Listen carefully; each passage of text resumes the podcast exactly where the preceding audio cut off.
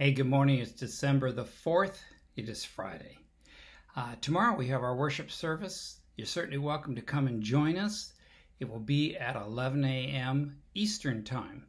And you can find us on Facebook or here on YouTube or lots of different places. If you look up the Naples Seventh day Adventist Church, um, and even on our website at naplessdachurch.org.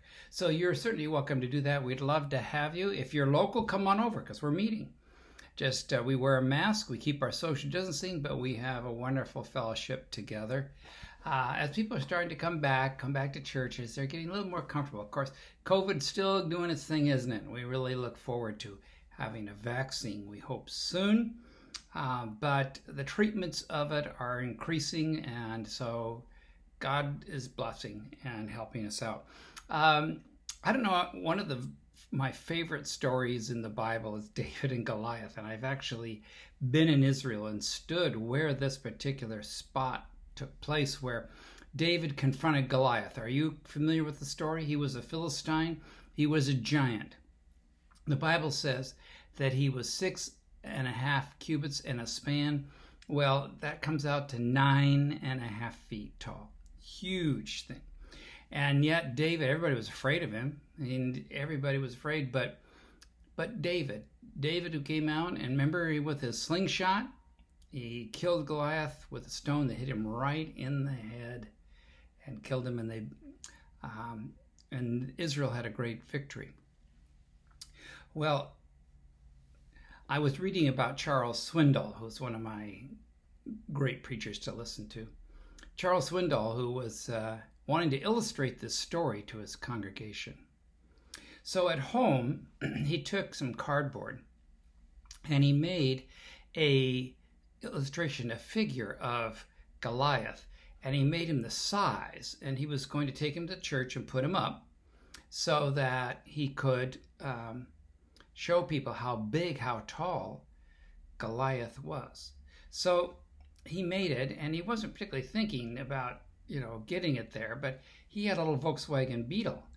And so he figured out, well, he got in that car and he reached out the window and he grabbed the cardboard and he held it on the side of his car as he drove over to the church, which wasn't too far away.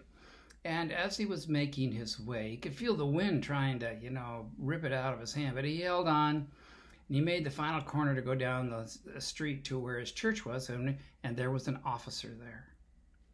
And the policeman pulled him over and says, "What in the world are you doing?" And he said, "Well, I'm I'm on my way to the church, on my way to my church." Why? He says, "Well, I'm I'm illustrating uh, the Goliath here, and this is is that what that is? Says yes, that's Goliath, and um, I'm taking him to the church, and I'm going to use him for sermon. Is that your church down the street? Yes. Says, All right. Well, you go on, and please don't transport Goliath like that again. So he made his way down, took his Goliath, and put it up into his church. So there he was, Goliath.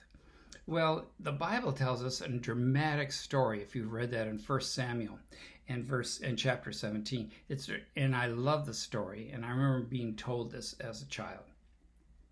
But the most important part of it is what David said. Excuse me.